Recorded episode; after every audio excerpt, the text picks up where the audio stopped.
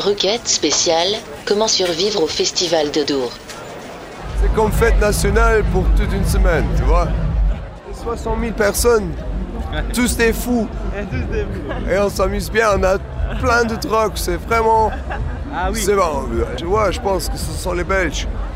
Ils ont équilibré quelque chose dans leur vie.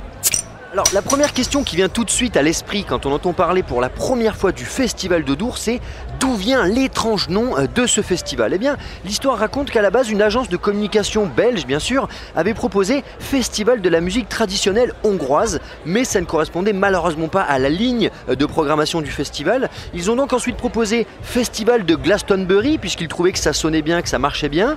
Malheureusement, c'était un peu déjà pris.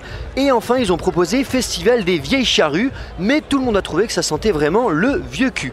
Alors vu qu'ils avaient pompé tout le budget sur les trois premières propositions, c'est le stagiaire qui a proposé Festival de Dour, du nom de la commune de Dour où se trouve le festival, et depuis rien n'a changé, faute de budget.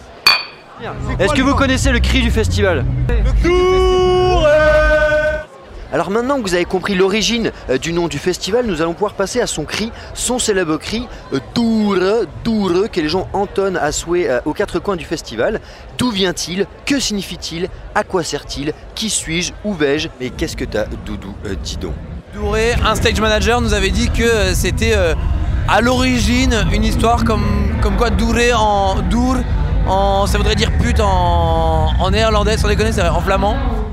Donc en fait quand les gens crient Dour, en fait ils crient putain quoi. Ouais, parce que quand les filles sont dans sur le podium, on dit Ouré, Ouré.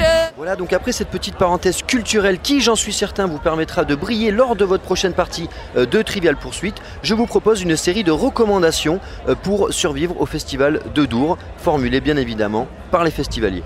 Je conseille de vivre à poil au festival pour avoir un meilleur contact avec la population. Je demande qu'on mette beaucoup de sel dans mes frites, comme ça je peux transpirer et suer à souhait. Faut toujours viser ses cibles. C'est comme Lance Armstrong, il voit la montée, il sait ce qu'il a à faire. Faut chercher tout le temps.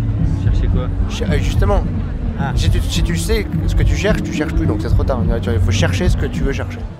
Et voilà, chers internautes, nous quitterons donc sur ce conseil, chercher ce qu'il faut chercher. Et c'est cela, finalement, le Festival de Dour, une recherche perpétuelle et infinie dont ne sait pas trop quoi, ce qui finit en général en grand n'importe quoi. À l'année prochaine.